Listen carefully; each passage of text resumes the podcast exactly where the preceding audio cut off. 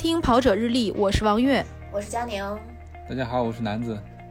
近期，中国田协陆续公布了两个关于马拉松的文件，一个是针对赛事公司的办赛指南，另外一个呢是写给跑者的参赛指南。今天呢，我们针对三月二十五日晚上，中国田径协会正式公布的二零二零年中国马拉松及相关运动参赛指南进行一个解读，供广大跑者参考。嗯，这个文件应该也是比较新啊，估计还有好多跑友没有看到。那么我们这次就和大家一起来看一看吧。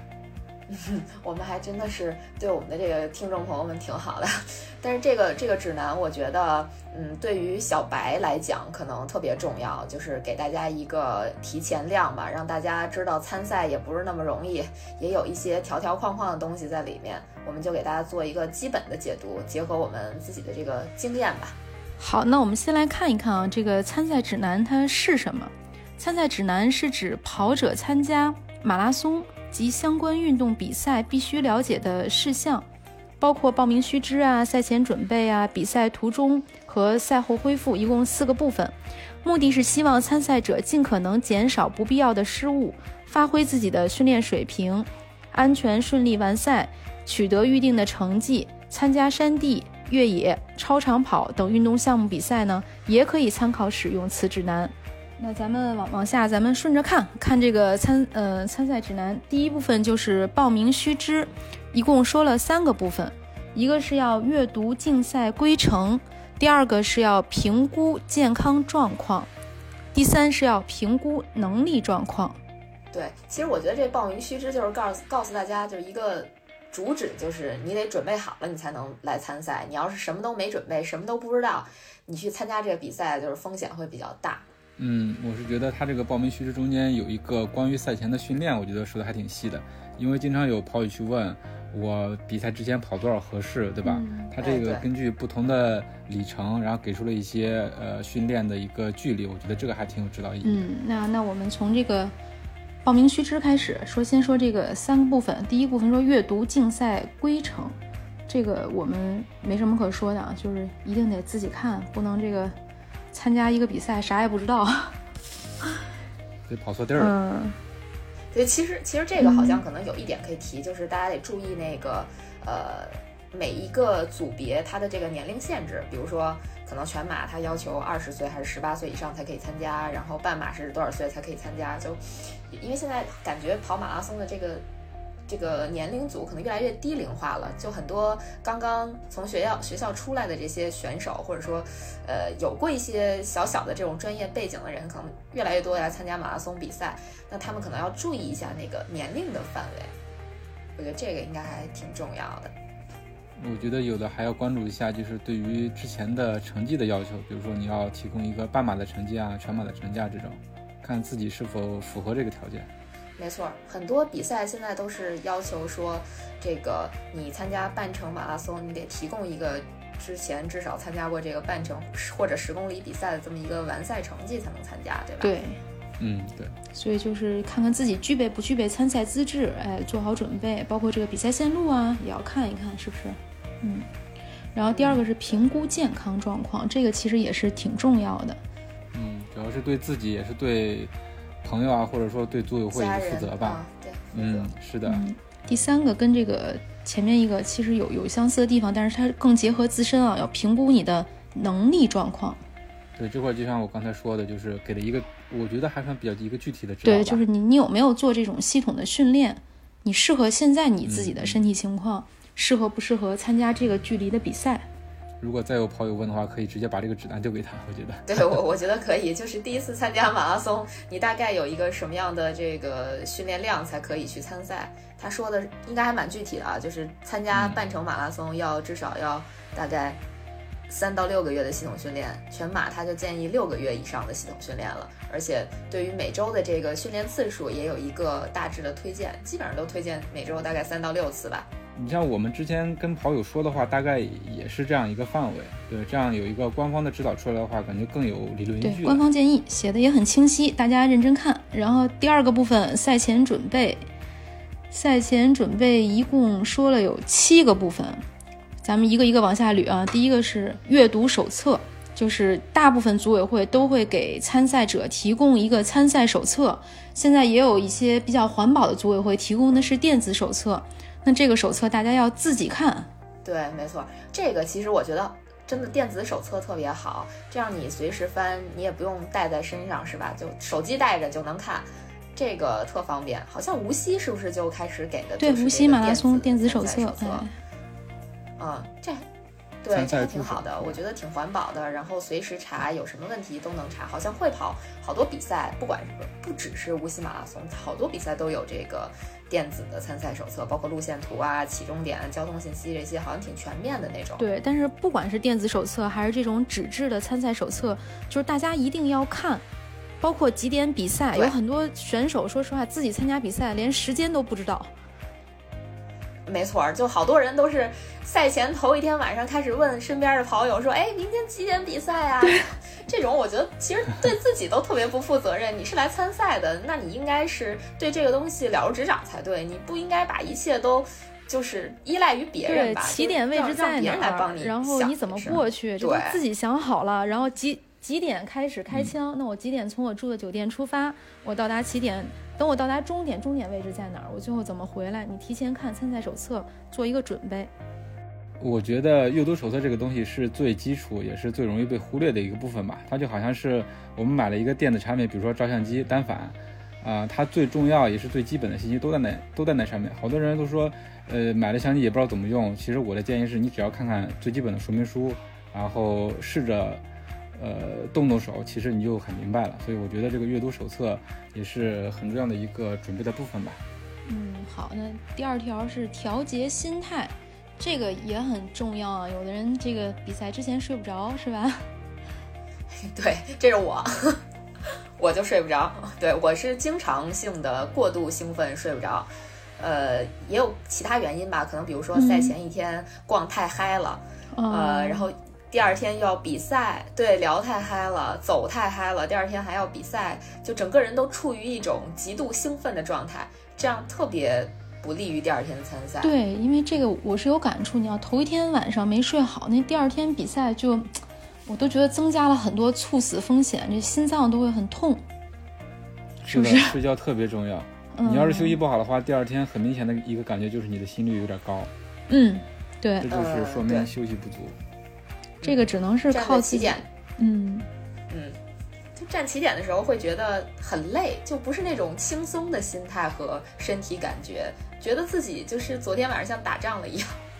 对我们也有这样的朋友啊，就有有一个朋友一直准备破三的那个朋友，他每一次比赛就因为因为比赛嘛，可能在家门口的比较少，经常要去外地，要换一个休息的环境啊，住不一样的酒店啊。反正每每一次他准备要破三的时候，然后那一场比赛就就没准备好。准备好不好的原因呢，就是说，啊，头天晚上没睡好，就总会能找到一个这个酒店的问题。对，甩锅给酒店。那这种。对这种跑者，我们就建议他还是参加家门口的比赛吧，至少他不用挑这个酒店了，挑自己家的毛病就说不过去了吧。其实我们就是建议你这个心理压力别这么大，对吧？什么破三不破三啊，第一场比赛啊，放平心态，放平，嗯，对，放平心态。对，毕竟我们都不是专业选手，都是跟自己较劲嘛，不用较劲的过头了。对，那第三点呢，提到了这个参赛物品，哎，这个也很重要。他说：“最好是列一个清单，按照清单准备比赛物品，避免遗漏。嗯，比较重要的几点：芯片，芯片肯定得带啊，不带你就没成绩，是不是？服装，嗯嗯，我觉得尤其是去外地比赛，真的在出发前一定要给自己列一个单子。我就是受害者，就去年的这个重庆马拉松。”我就是太轻松了，我当时就想着就去三四天，那我就不用带太多东西，就随随便便的收拾了一下东西，拎着行李箱就去了。结果我到的还特别晚，我到了是比赛头天的晚上十二点，我才领完装备。嗯，就那个时候重庆它是这个可以连夜领的嘛，然后第二天早上七点就要参赛了。我到了酒店收拾好东西，跟朋友聊了会儿天儿，就已经快凌晨两点了。然后我就睡了，睡了早上大概对大概六七点我醒了，六点多醒了就准备去起点，我就开始穿衣服，穿着穿着就发现好像忘带了一样特别重要的东西，我没有带运动 bra。啊，这这简直是这女生就是上战场对没带枪的那个感觉，就非常非常尴尬。我这我还跑不跑？就真的是觉得缺了一样特别特别重要的装备。我觉得跑了，因为我我把我朋友拉来陪我住，他穿了一件这个瑜伽的那种低强度的运动 bra。我心想，总比我平时穿的强吧，所以我就还还借了一件 那件儿，对，借了一件，真的特别糗。呃，所以整场比赛的体验非常差，不敢跑快，这个很别扭啊，这应该是。所以我们说这个非常难受。对，在出发之前一定要列单子。嗯，出发之前先写出来我要带什么，是吧？尤其是去外地比赛这种，嗯，芯片、服装，就女生刚才佳宁提到的，带没带运动 bra？嗯，然后这个天气冷的时候是不是带长衣长裤？第三个是号码，号码布。比赛前一天别到衣服上，别第二天早上起来再别。嗯，第二天早上起来一定很忙。嗯嗯，关于这个号码布，我还想分享一下，就是说有些比赛它是会给两个大号码布，一个是在前头，一个是在后面。我之前一次跑深圳马拉松就是发两块，我当时不理解为什么给两块，但是我当时是别了一块，另一块放在兜里。我觉得这个难道是一个备份吗？然后也其实也是没有仔细看那个。比赛手册吧，然后进场的时候没看参赛手册。对，是的，是的。当时的话，进场的时候就有志愿者拦着我，就说另一块号码布在哪？然后我说在兜里啊，他说要别上，他说这个是要求前面一块，后面一块。对，如果说当时大意了，把另外一块号码布放在酒店里了，估计我就白跑一趟深圳了。嗯，就不能参赛了。参赛了。对，如果要求严格的话，他是不会让你进的。嗯。对对对，肯定的。这个我还有一个事儿想跟大家分享一下，就是关于芯片的故事。就我去参加过一场日本的比赛，神户马拉松。当时呢，它那个芯片就是在号码布上的，但是它那个芯片的位置跟国内的不一样。因为国内如果是一次性的号码布，它不是应该是好像是两个泡沫条一样的东西，或者是两个竖的那种左右呃一边一条，对，左右两个对两个白条那样嘛。然后如果是这个呃。那种不是一次性、非一次性，像吃华安方那种，就是发给你，然后让你自己绑鞋上的嘛，穿鞋带上。然后我，对，穿穿鞋带上那种。然后我去参加神户马拉松，他发那个芯片，它是有一个像，呃，贴在号码布上的一个小塑料袋一样，里边有一个芯片。当时我也是没有认真读参赛手册，所以你看，以为自己是老司机多么重要，对，以为自己是老司机，然后看着他那个像是就是要把它拿。就是把它弄开，然后把那个这个这个芯片再系到鞋上一样，我就把那个撕开了，撕了，对，然后把芯片拿出来了。结果不能撕开是参参赛手册的时候，对他说那个芯片就是那样附在号码布上的。那个什么时候拆呢？等你过了终点之后，会有志愿者把你那个拆开，把你的芯片拿走。这样，国内是不是也有一场比赛是这样的？岳山向海吧。它那个芯片特别特别像一个商标挂在那儿，很像个商标，嗯，都有可能。对，所以就是说，真的阅读参赛手册太重要了，不然的话，你可能会做错很多事情。对，然后下面这个跑鞋、袜子，这都不用说了，提前试过的是吧？帽子，帽子戴不戴因人而异，有的人怕晒啊，怕出汗。防晒霜、存衣包。嗯，存衣包这儿得说一下，有的比赛它只接受自己组委会提供的存衣包。哎，对，这也也是参赛指南上会写，参赛手册上会写，是不是接收这个其他形式的存包？对，有的人因为一般如果他要是组委会不要求，可能他会自己带一个自己的那个包，觉得更好认，找的时候更好找。但是有的组委会是有要求，嗯。呃，我倒还没有碰到过组委会说是不接受其他家的存衣包这个，因为我的习惯就是说，比如说我今年跑北马，我用去年的包，嗯，啊，可能跟别人不一样，到时候好找。对，其实后来发现其实也没有必要了，因为现在这个存衣包它也是按照这个号码分的特别细，你到那儿的话，志愿者找起来也挺方便的。有的有的会跑的赛事就是去年的西马。如果我没记错的话，他们他是要求必须使他的这个统一的存衣袋，如果是没有带的话，你就没有办法存，那你就只能背着你的存衣包上赛道了。嗯，对，好多比赛都是要求必须要用自己的这个存一存一包的，因为有些他可能要避免一种什么情况，有些选手他比如今天参赛完了，他可能立刻就要去火车站或者是去这个飞机场，他可能就带着自己的包，呃，这样就去了赛场，想把所有的什么大件的行李都存一行李箱是吧？对，是的，我遇到过好多这样的人，有存行李箱的，嗯，我我还纳闷，我说为什么一定要用？然后在下面还有就是这个补给，补给还好哈，我们一般。自己带就带点这个盐丸啊，能量胶，有有的人是吧？凡士林，嗯，凡士林这个男士很多男士得带是吧？女士也得带。对，现在不过穿嗯穿紧身衣的多了，还稍微好点儿。多功能手表有没有这个习惯带运动手表？腰包，嗯，现在大家跑步的时候愿意装个能量胶啊，装个手机啊，还有这个魔术头巾。官方提醒提醒了十三样，嗯。是哎，这个魔术头巾，我觉得，因为一开始我知道魔术头巾，是因为我们以前玩户外嘛，上山，然后有一有一有一件装备叫做魔术头巾。它为什么叫魔术头巾？就是它可以，它虽然很简单的一个东西，它可以变换成各种形状，然后可以缠在手上，可以弄在头上，可以当帽子，可以当围脖。对，然后没想到把这个装备也写在了这个跑步的官方指南里头。对，它就提供了。一共提供了十三项，但每个人的情况就不一样，每个人的使用习惯啊，就是你按照你自己的这个习惯，一定要先列清单。然后这个中间第四部分呢，就说到这个饮食策略。饮食策略他提了一个建议，但是其实我们这边说，大家就是你平时吃什么，你就吃什么，千万不要吃这个平时赛前一定不要吃平时没吃过的东西，或者过度刺激的，比如去重庆参加一比赛。比赛之前，先 来个火锅。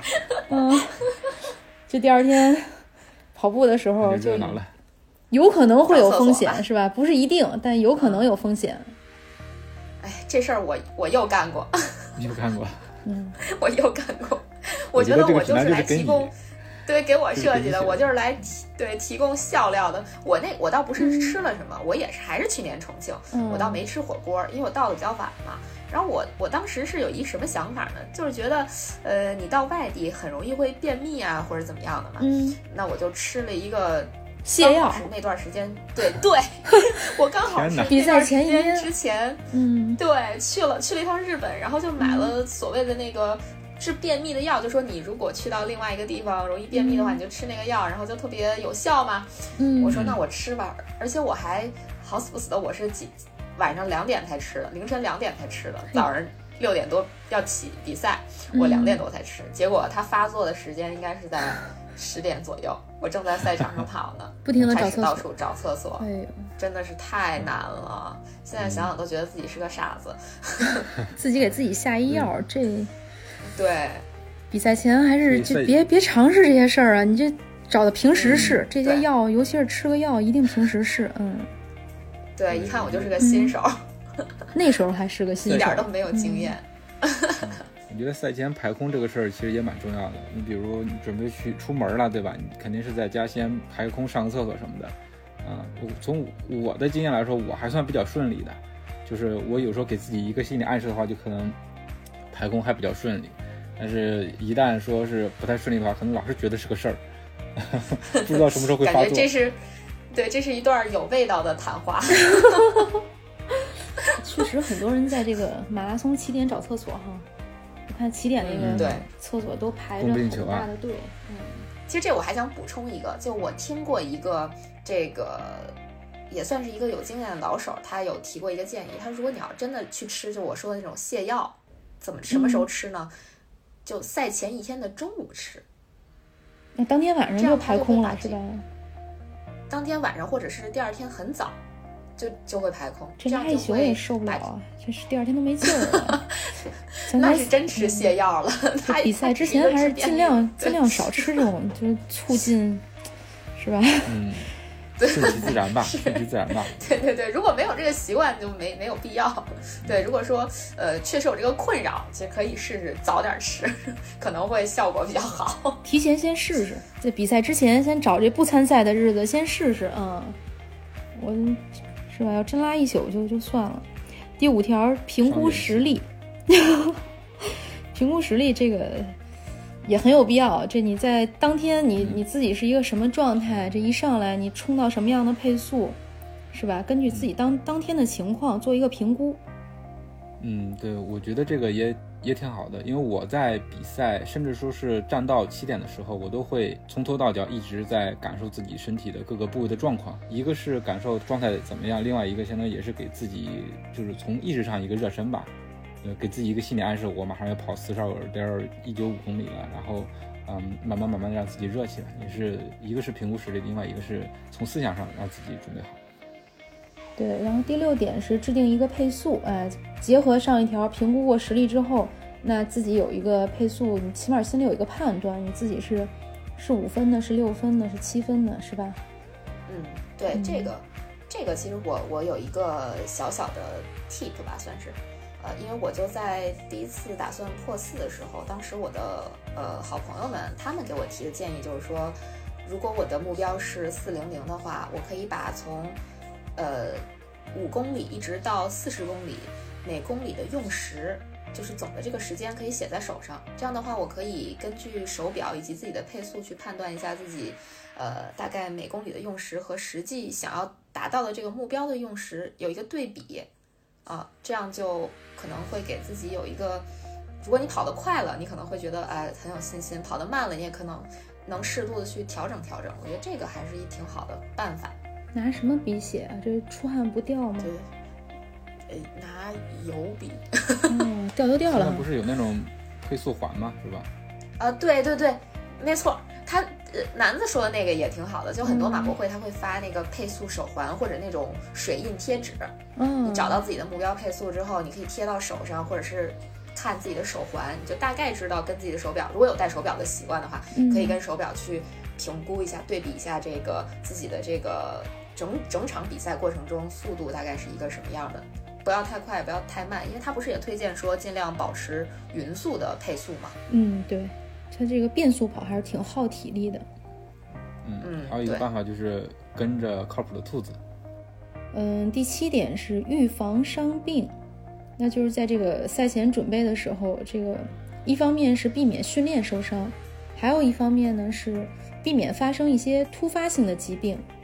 比如说这个感冒啦，是吧？还有我们刚才说这个拉肚子呀。嗯，这预防伤病这个，其实我看到就是，呃，北马报名，他之前不是会有一个调查问卷吗？嗯，我不知道你们还记不记得啊？记得，就是报名之前他先填一个问卷，对，特别长。然后其实它里边提供了很多，就算是比较正确的处理的处理当时情况的方式。比如说，如果你忽然觉得不适，你是立即停下还是慢慢降速？对，就类似这样的，其实。应该去再复习复习，他说的还是都比较好的办法。如果在比赛中遇到一些事儿的话，嗯，以上这个就是准备要注意的七条注意事项。然后这个第三大点呢，就是说这个比赛当日的情况，一共说了是有十条。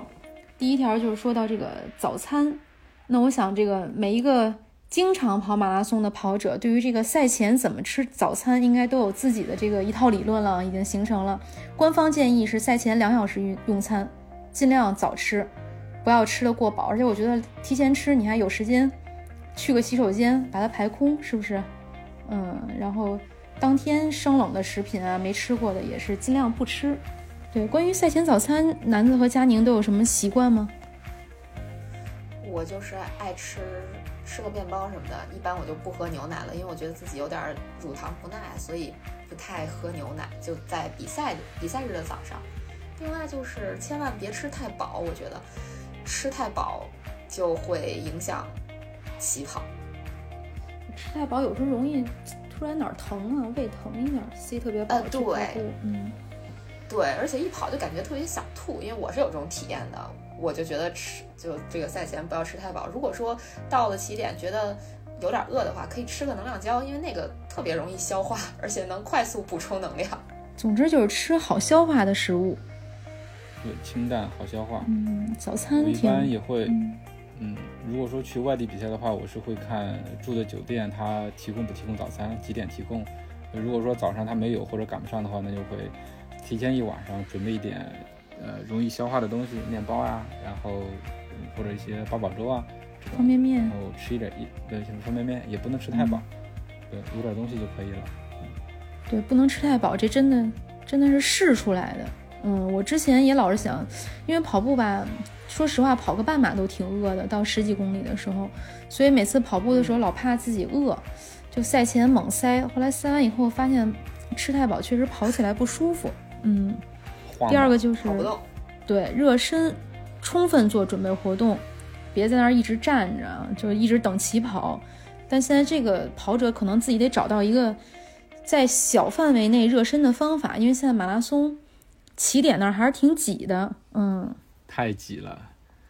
对，但是我们还是不建议说你在那儿站着，应该是在临赛前自己看看能不能先在哪儿找一个地方把这个准备活动做好，充分热身，哎，避免受伤。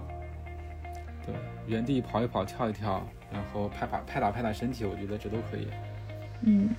第三个提醒大家注意的就是到起点提前一小时到达比赛区域，这个到了之后进行轻微的活动，哎，保持身体热度。那他就建议我们到七点之前，你把热身已经做好了，检查一下鞋带儿、装备。装备其实这时候不齐也来不及了，是 借不着了也，没存包也存不了了。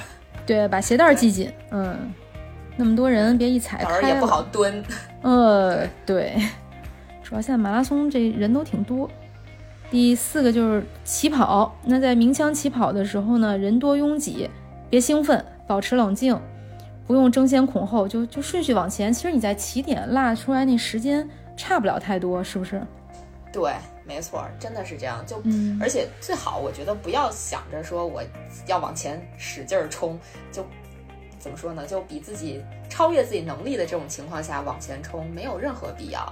真的就是那十几秒，咱又不是跑一百米，咱不不争那十几秒，按照正常的节奏来就行了。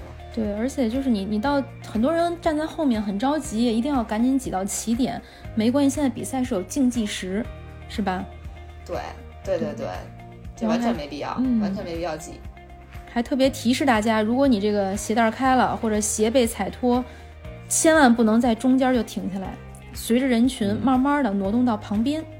要不然有容易被踩踏的风险，对，还会被就被推倒。就这种情况下，我相信大家在平时训练的时候都会遇到。就比如说你在大马路上跑着跑着，忽然前面有一个车，或者是有一个呃人他急停，你根本刹不住，不管你是六分配速还是五分配速，真的停不住。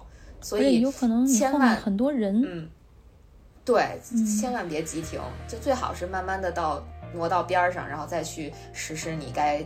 处理的这些情况，蹲下也好啊，或者是呃怎么着也好吧。对，急停那一下其实还挺容易受伤的，你可能会躲啊，或往旁旁边去啊。你当时在跑的一个状态下，然后你的肌肉马上要做另外的动作，特别容易受伤。对，这个我我经历过，跑步的时候，因为我鞋带一直系不好，鞋带开了，有人喊我鞋带开了，我知道，我就慢慢的往旁边挪，然后那个人就不放心，以为没听见，然后冲着你再大喊鞋带开了。然后我跟他说，我往边上挪，对他一定要看你停下来系鞋带儿，他才放心。但是我们一定要慢慢的往旁边挪，挪到这个不影响其他跑者的位置。第五点是途中，途中呢，刚才我们说过了，匀速跑，刚一开始别跑得太猛太快，是不是？如果觉得自己有实力，在后面后面加速。前面还是保留保留实力，最主要的就是说，呃，最怕的是什么？真的还是刚才那点，就是你突然急停急转这种，特别影响别人。嗯，呃，因为我记得好像去年上马的时候，我有遇到，就有人立马就是已经跑出去大概两三公里了，他们可能是遇到了熟人，熟人相见，立马俩人同时停停，拿出手机开始自拍，到中间，哎呦。对，在马路中间，所以这个时候周边所有人都很气愤啊，因为这样的话，本来上马那赛道就没那么宽敞，嗯，对，起点就前五公，对，前五公里就比较窄，他们就直接在赛道中间合影，呃，真的当时被很多人说，我觉得就大家也要注意一些赛道的礼仪吧，就别太就过吧，别太过。现在有很多这种赛事的官兔都是非常严格的选拔，也经过训练。这个，如果你掌握不好自己的这个配速和节奏啊，就选个靠谱的官兔，好好跟着，节省体力，控制速度，是吧？对对对，嗯，对对对，是，还能帮你挡风。对，但是跟官兔的时候，我们也不建议说，现在有的时候，你看那个跟着兔子那个几乎把道全都堵上了，也给其他跑者一横排，哎，留点道。嗯，给别人留一个能超过你们的这个空间。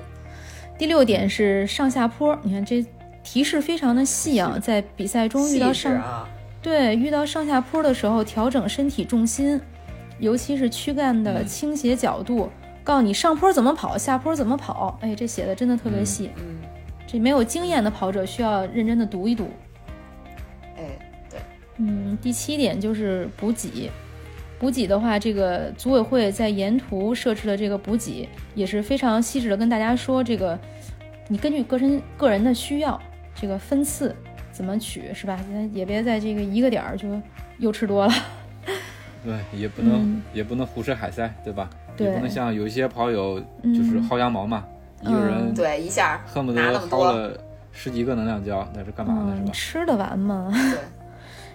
这个他可能想回家储备吧，但是这种行为的确是没有太多礼仪在里面。我觉得够吃就好了，你你有的吃就行，你为什么还要夹带私货走？唾弃他真的是挺让人对不理解的。对，后面还有其他的跑者，你得给你后面的跑者是吧？想一想他们呀。然后官方也给了一个建议，这个盐丸和能量胶建议每隔八到十公里服用一次，这个也是根据个人的习惯。嗯，没错，我觉得这个就是你平时参加比赛是什么样的，你就按照你自己舒服的节奏来就行了。有些人可能就不吃能量胶，比如说我曾经就一个能量胶不吃，一个盐丸不吃，全程只喝水，能量饮料都很少碰。嗯，啊，也也也能瘦不瘦？你就为减肥吧，跑完倍儿瘦。掉五斤肉没有，我我经常干这种事儿，就我去参加越野赛，经常是背了三斤的补给上去，下来三斤半，因为还有半斤是路上人家非要给我的 自己背的完全用不着。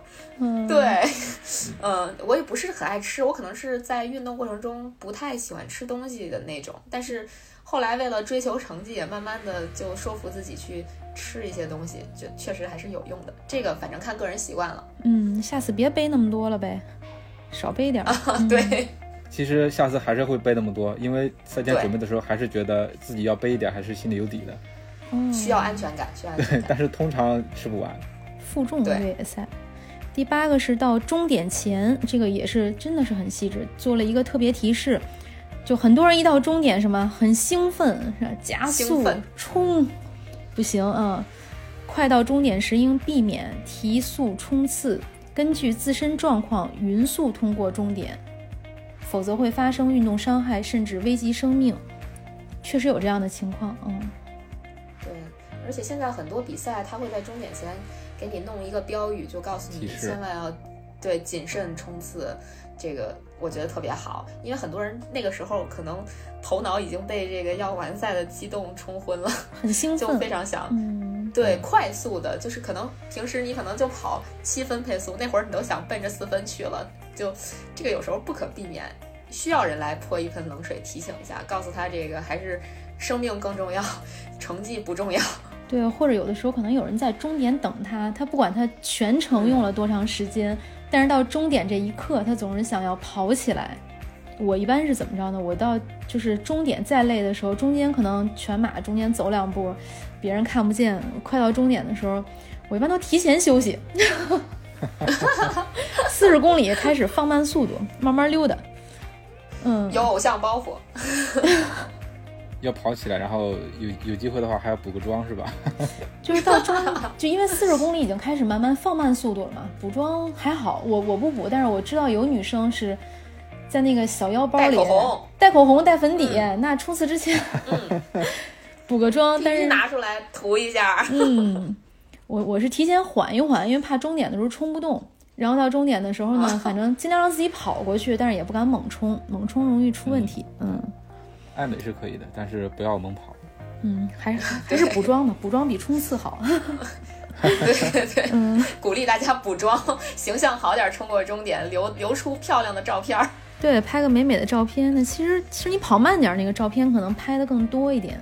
还能控制好表情，是吧？嗯嗯，对。第九个，他非常详细的啊介绍了一些异常情况的处理，比如如果你发现不适，嗯，应该怎么办？还讲了这个什么叫二次呼吸，腹痛，腹痛的时候，应该采取深呼吸啊、按压疼痛部位啊、弯腰跑啊这些方法进行调整。关节痛，关节痛了你就跑慢点儿。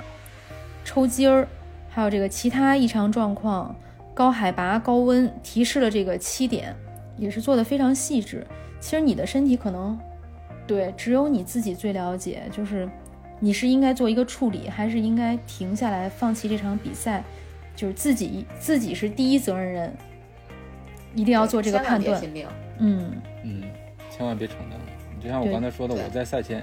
赛前的时候会一直感受身体的各个部位的状况，我在跑步的时候也是会，呃，不停的去感受身体，嗯，你哪里有没有异常？如果有异常的话，然后赶紧想办法去处理。比如说岔气儿了，那我就，呃，放慢速度，然后调整一下呼吸。比如说，呃，那个快抽筋儿，那我也要停下来拉一拉，这样，对，不跟自己较劲。对，对，时刻负责嘛。是。时刻关注自己的身体，然后同时也学习一些这种常识，然后能够有一个比较准确的判断。第十点就是到达终点，这刚才我们提到了，即将到达终点的时候匀速通过，然后这个不能急停，有的冲过终点马上累，终于到了，累得不行了，一下 趴在地上、躺在地上的，我们看到都有啊，是吧？调整，嗯，调整后做一个拉伸放松。还有就是到终点之后，有的时候天儿很热，是不是这个？喝口冰水，这个不要立刻饮用，对，冷饮，对，不能，嗯，对。然后他这个，我这越看越觉得很温馨啊！领取存衣包，换上干衣服，注意保暖。哎呀，就赶紧进去，是特别贴心哈。对对，真的特别细节的东西都在告诉大家。嗯，然后领完存衣包，领奖品或者纪念品、成绩成绩证书，看看是现场领还是自行下载，是吧？这个。对嗯，然后要不要在现场享受一下组委会提供的这个赛后的按摩？一般都排大队哈。嗯，对，跑得快的还行，跑得慢的真的就啥都没有了。就我都我都是遇见过的。排完了，然后这服务也结束了。对呀，瞧我这倒霉劲儿。但是其实，我觉得大家可以注意一点，就千万别忘领奖牌，因为今年上马的时候，我过了这个领所有东西的区域之后，在那边领衣服，就领这个存衣包。领存衣包的时候，有一个小姐姐就过来问我说：“嗯，哎，姑娘，你这奖牌哪儿领的呀？我怎么没有？没领奖牌就出去了。”对他没有领奖牌，对会有，有时候真的会漏，就是他觉得自己可能，比如说奖牌，他觉得就在给他的这个补给包里，但事实上并没有，所以这个就还是得稍微注意一点，别到时候，因为这个时候你再回去，可能有人会怀疑你的动机，觉得你说是不是领过了，你又再帮别人领一块儿或者怎么样的，就这就不好说了，说不清楚了。所以奖牌可能对于很多参赛者来讲是参加这场比赛一个呃特别重要的东西吧。所以是的，可以要先清点一下，再出这个领东西的区域，不然真的是有时候有理也说不清。对，其实现在大多数的这个组委会设计的这个参赛动线还是非常的合理的，只要你你稍微留点心，可能那那位姑娘是跑完太累了，还有就是关注点可能没在一个点上。你像男子就关注自己那毛巾领没领，只要把毛巾领了就行了。然后这个组委会如果给了这个。一般现在组委会还都以组委会也都蛮贴心的，会给一些食物。有的时候领完了以后，其实跑完马拉松很很饿，如果不能够很快的回到酒店，就是还能在回去的回去之前先适当的补充一些食品。对，那补充一下，我觉得赛后的发的面包啊什么的，吃起来是最香的。哎，对，平时不吃的都觉得挺好吃的。嗯。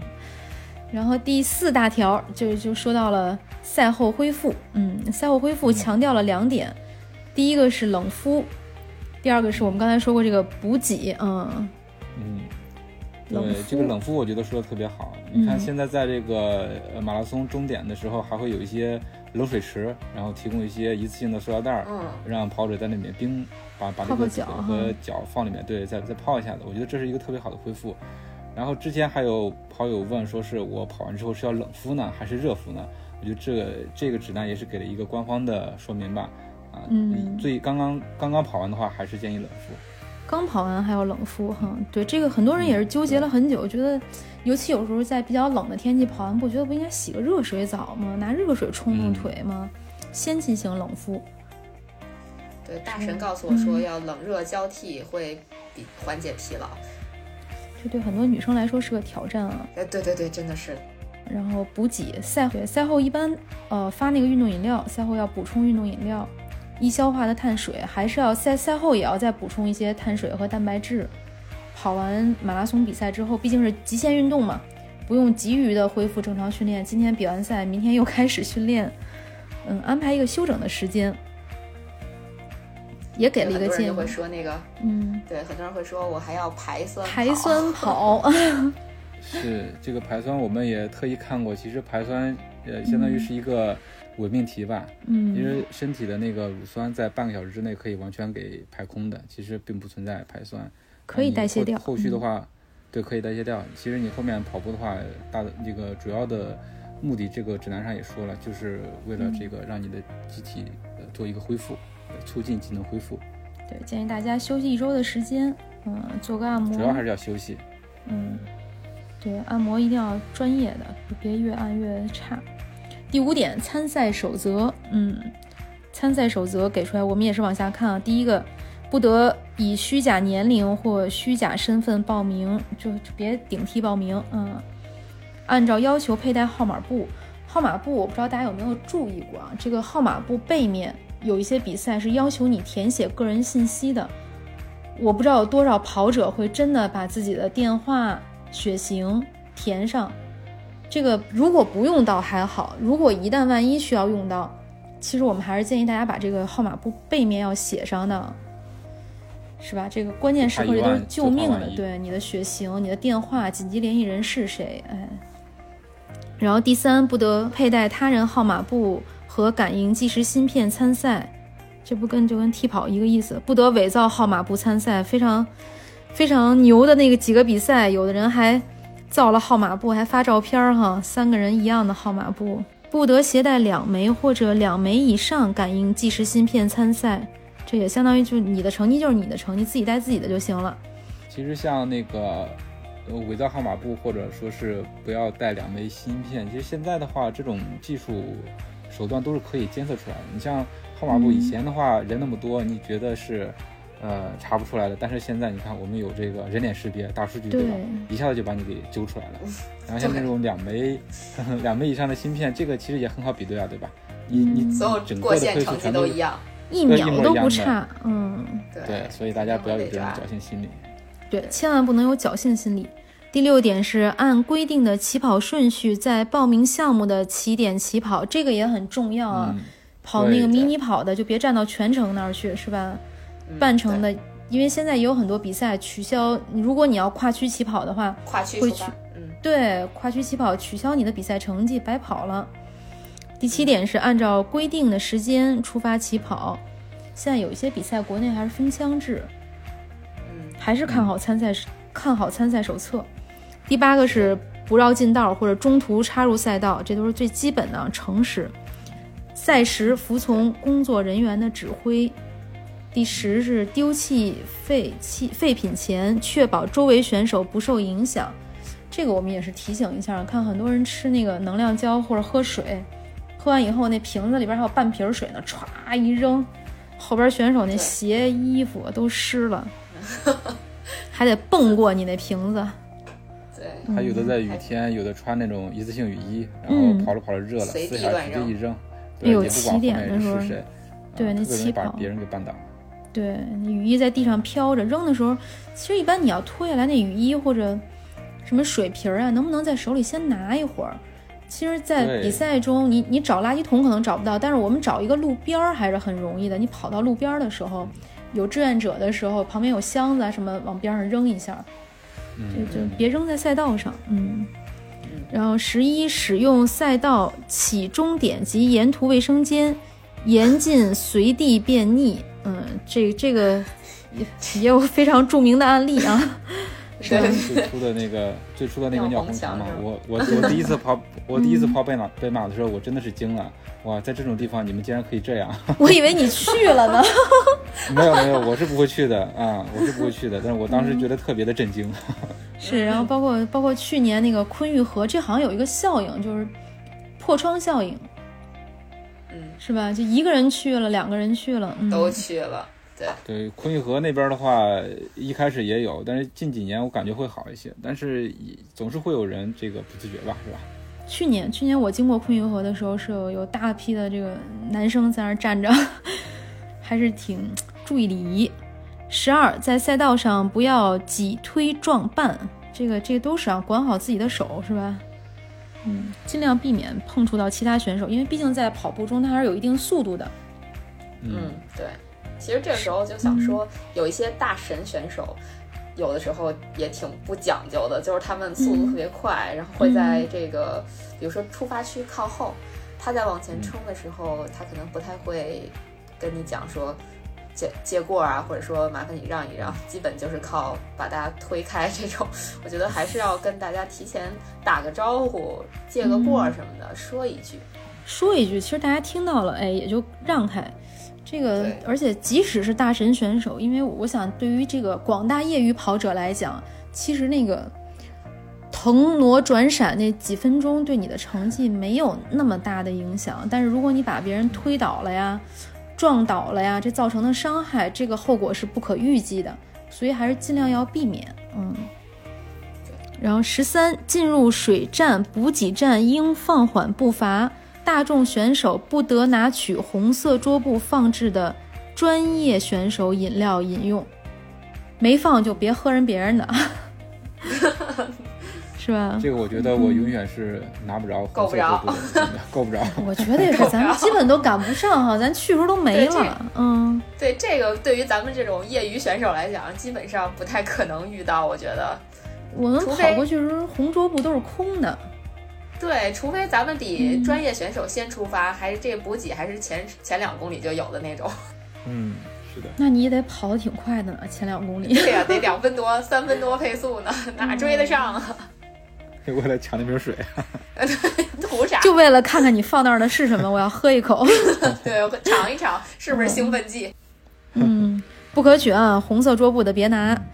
第十四条，嗯，若想停止比赛，应减速并移步至赛道边缘，避免影响其他选手。这我们刚才也说，就任何时候你要终止比赛，就真的是慢慢的、慢慢、慢慢的慢下来，到边儿上，别挡着人。然后第十五条，未完成比赛不得领取完赛物品，完赛后不得反复通过终点领取。这刚才佳宁也说了这个问题哈。没完成比赛就奖牌什么就没了哈。对对对，其实就这个时候可能还是需要大家有时候需要大家诚实。我我遇到过的情况就是，比如说全程半程起终点在同一个地方，然后有些人可能明明是报了全程。但是他没跑下来，半程跑下来了，他就顺着半程路线去了半程的领奖的地方，就去取了这个奖牌。其实这种理论上是不被允许的，嗯，但是很难被发现，不被允许。嗯，对，是吧？因为志愿者也不太会真的注意你那个号码布上到底是全程还是半程嘛，就这个靠自觉。时候，对，靠自觉，真的有时候会靠自觉。然后，如果要是你你有什么东西忘了领了，像刚才佳宁说那奖牌没领，也不得反复通过终点领取，按照动线一趟走完了。你说实话，再逆行回去其实也挺难的，你得跟工作人员反复交涉。对对对，嗯，一次把该领的都领全了。第十六点，遵守规则、规程，尊重对手，尊重裁判，讲究礼仪，文明参赛。其实从去年开始，有一个词就提的非常的热啊，就叫跑者礼仪。这个都可以专门说一期。对，就其实跑者也越来越注重这个跑者这个群体，整个它是一个什么样的形象，在比赛中呈现出来一个什么样的状态。嗯，是的，你跑步的时候不讲究呃礼貌，然后你到处乱撞，然后对。呃，对旁边的跑者或者裁判也不尊重，那我估计平时也不是一个呃值得让人尊重的人吧。但是其实这几年我们可以看到，就是不管是中国田协还是赛事组委会，其实对于这个违反规则的参赛者，现在开始已经给出了处罚，取消参赛资格呀，取消比赛成绩啊，禁赛呀。我觉得这个是应该的，因为可能广大的。跑步爱好者来说，不觉得是一个特别重要的事儿，因为觉得跑步参加比赛就是玩嘛，对吧？对于自己来说就是个玩儿。然后，但是你实实际上如果说在比赛中违反了规则，受到了处罚，其实，嗯，怎么说呢？可能对于这个普通人没有没有太大的痛，对吧？但是说我我觉得还是要做出这种姿态的，还是要对你做出这个处罚。你比如说，你你如果是一个专业运动员，对吧？其实你跑的是同样一个比赛，那如果我对你做这个处罚，以后禁赛，那其实相当于对你的职业生涯是有影响的，对吧？我觉得这个也是应该要做出处罚的，一视同仁。对，我觉得应该就是说，任何事情它它都有一定的规则。那我们既然要参与，就一定要遵守这个规则，而不是超越规则去干一些违规的事情，那一定是不健康的。那以上呢，就是我们三个人。呃，有的是资深跑者，有的是不资深的跑者，但也都是跑了几年的马拉松比赛，然后也有相关的，我们我们其中也有相关的马拉松行业的从业者。我们对中国田径协会发布的这个中国马拉松及相关运动的参赛指南，根据自己的这个经验和各位跑友进行了一个分享。那今天的节目呢，就到这里。我们希望我们今天的这个解读吧，能够。解读和分享对广大跑友的参赛能够有所帮助，感谢大家的收听。